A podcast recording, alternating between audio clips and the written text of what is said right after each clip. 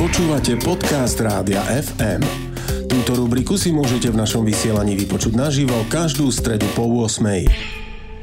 Ranný vedátor FM. Na čo nám je vlastne tá veda?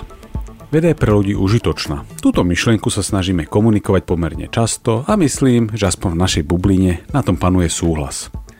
Názory sa však líšia, že čím je vlastne veda užitočná. Začneme tým očividným.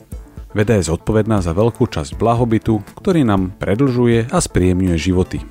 Antibiotika, lieky, umelé hnojivá, generátory, motory či polovodiče, ktoré sa stali základom digitálnej revolúcie – Veci, ktoré dnes považujeme za samozrejme, by boli väčšinu histórie ľudstva považované za zázrak či mágiu.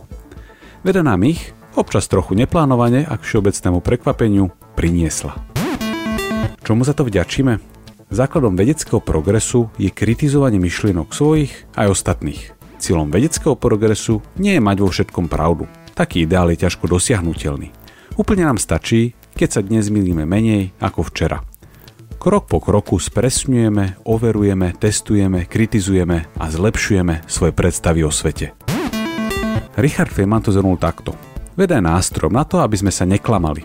Základom je neklamať samého seba. A to je vždy to najľahšie.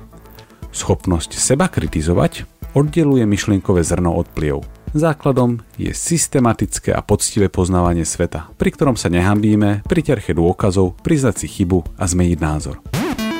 Takýto spôsob premýšľania je užitočný aj mimo vedy. Voláme ho kritické myslenie.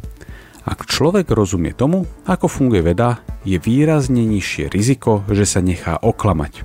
Aj to v úplne nevedeckých oblastiach. Kritické myslenie je pre vedu nevyhnutné. Užitočné je však všelikde. Pre mnohých je toto možno ten najužitočnejší aspekt vedy, ktorým je dobré sa nechať inšpirovať.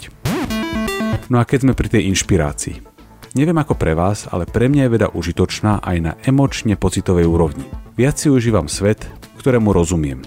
Vďaka vede sú hviezdy nielen pekné body na oblohe, ale obrovské horúce plazmové gule, okolo ktorých bežne krúžia planéty, na ktorých, možno, a zatiaľ to nevieme presne, tiež vznikol život.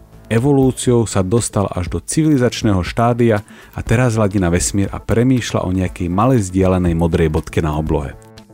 Poznávanie sveta zintenzívňuje zážitok z neho. Veda je teda podľa mňa nielen nástrojom, ktorý nám umožňuje prežívanie, ale aj užívanie. No uznajte, čo viac si môžeme prijať. Ranný vedátor FM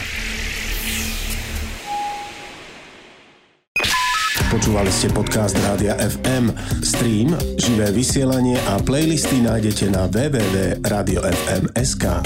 Rubriku Ranný vedátor FM si môžete vypočuť naživo každú stredu po 8.